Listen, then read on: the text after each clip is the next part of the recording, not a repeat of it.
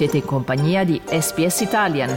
Trovate altre storie su sps.com.au barra Italian o scaricate la SPS Radio app.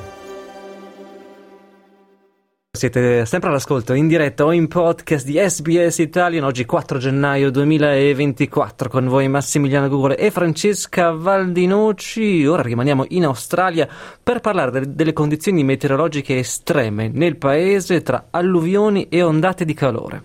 Eh sì, perché questo inizio d'anno sta mettendo a dura prova migliaia di persone che si trovano nel, alle prese con la situazione che hai descritto Max. Diversi centri della costa est del paese sono stati colpiti da piogge torrenziali che hanno provocato pesanti alluvioni. Il vento in alcune zone regionali del Victoria ha superato i 100 km orari, mentre il nord è stato colpito da ondate di calore estremo. E proprio in Victoria nelle ore scorse è tornata l'elettricità in circa 50.000 case e aziende che erano rimaste isolate a causa delle precipitazioni della grandine che hanno colpito soprattutto nella parte centrale e nord-orientale dello Stato provocando anche inondazioni nei giorni scorsi. Secondo Powerco, un'azienda che fornisce energia elettrica sulla zona, si sono abbattuti oltre 90.000 fulmini in poche ore. Angus Hines del Bureau of Meteorology ha spiegato che intorno a Shepperton si sono abbattuti 78 mm di pioggia in 24 ore, facendo registrare il giorno di gennaio più piovoso degli ultimi 29 anni. Lo ascoltiamo. The overall weather pattern generating storms and severe thunderstorms is not especially unusual to see as we move into the start of the new year. However, that said, every storm is different, every severe thunderstorm is different, and there will be some parts of Victoria which haven't picked up any especially notable or severe thunderstorms over the past couple of years, meaning the weather that they would have got yesterday or potentially even into today will be a little unusual. They wouldn't have seen it for a number of years. E ora in New South Wales, dove tempeste e inondazioni, soprattutto nel nord dello Stato, hanno visto i servizi di emergenza impegnati in 28 operazioni di salvataggio nella giornata di martedì, quando in un giorno si sono abbattute le precipitazioni che normalmente si registrano in un mese.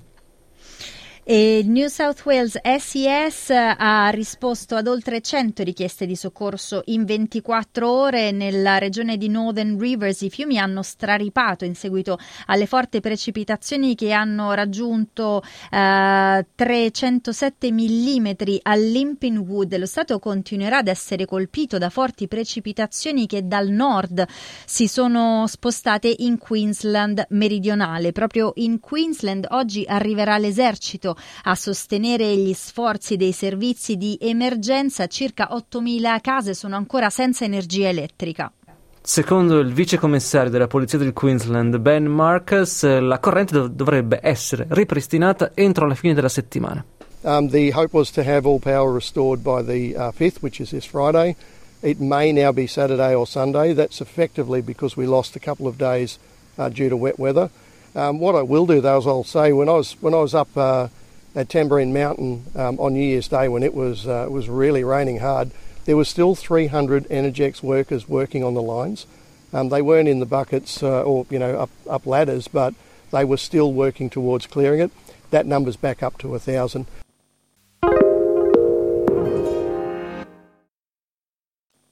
E ora ascoltiamo Dario Cotti che vive in Gold Coast e fa il volontario per il Queensland Fire and Emergency Services che gestisce appunto i servizi di emergenza dello Stato. Ieri l'abbiamo raggiunto per farci raccontare queste ultime due settimane.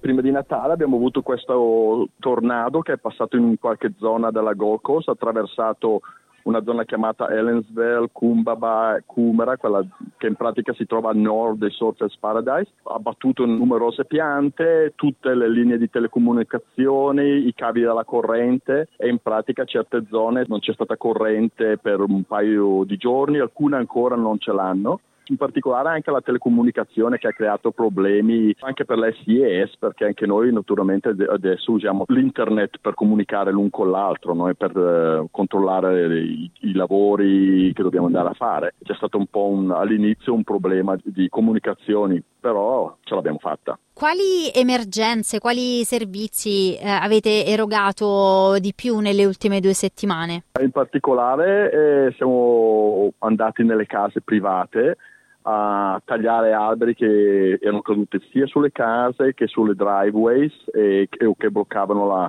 l'accesso alla zona delle case in particolare perché il resto è molto fatto dal comune e noi abbiamo, siamo soprattutto per la questione dei privati cittadini. E abbiamo coperto le case con eh, i, i, teloni, certe, certe case completamente la casa intera perché il vento era anche molto forte certe case in pratica anche se nessun albero è caduto sulla casa il vento ha scoperchiato i, le tegole delle case allora abbiamo dovuto coprire tutto e mettere tutto in ancoraggio sicuro Com'è la situazione al momento? Perché immagino tante persone siano rimaste senza casa. Sì, in pratica al momento, grazie a, per fortuna, adesso è tornato il sole. Come SIS siamo ancora in, cont- in controllo della logistica e della comunicazione tra i ver- diversi gruppi di volontari che ci sono. E sì, la corrente è tornata, solo un, qualche, un paio di zone ancora non, non c'è la, l'elettricità però c'è ancora tanto da fare. Perché FIS gestisce anche il post emergenza. Sì, sì, in pratica sì, la sicurezza di tutte le, le, case private, di coprire le case, aiutare la gente, in particolare anziani e così via. So, c'è ancora un bel, un bel po' da fare. Ecco, immagino oltre ai danni materiali, la popolazione che da anni deve affrontare questo tipo di emergenze è arrivata un po' allo stremo delle forze. Sì, perché in particolare ci sono stati due momenti separati. C'è stato il, questo tornado con forte vento sotto il periodo di giorni di prenatale e Natale e poi nelle ultime 48 ore c'è stato un diluvio anche che in pratica questo ha creato problemi di scoperchiamento tetti e di così via della caduta della corrente ma nella, nelle ultime 48 ore c'è stato un diluvio di acqua che ha creato in certe zone e ancora adesso sta creando problemi di inondazioni e naturalmente le case che erano coperte e così via hanno avuto problemi di, di acqua che entrava nelle case e sì, la gente sta cominciando un po' a, a essere sotto fatica. E ci sono tante persone che comunque avevano già perso casa e che stavano già vivendo in condizioni abbastanza precarie.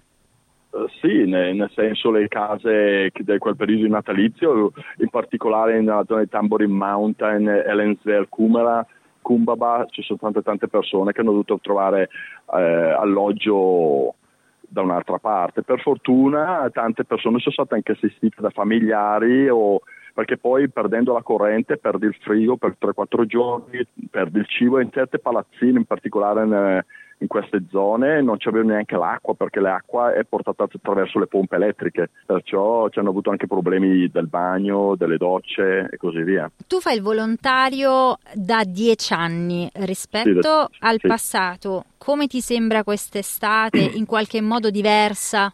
Eh, sì, sembra che le cose invece in passato erano più su larga scala, adesso sono molto più localizzate e molto più potenti. Al, la potenza dell'acqua che viene giù e del vento sembrano molto, molto più forti, però molto più localizzate. Certe zone eh, 10 km di distanza non hanno avuto niente e le altre 10 km hanno fatto proprio un disastro pauroso. Sempre rispetto alle emergenze degli anni scorsi, come sta andando la macchina dei soccorsi? Perché prima ci hai spiegato che appunto questa difficoltà nella comunicazione ha creato anche qualche disagio poi nel riuscire a essere sul campo e a agire.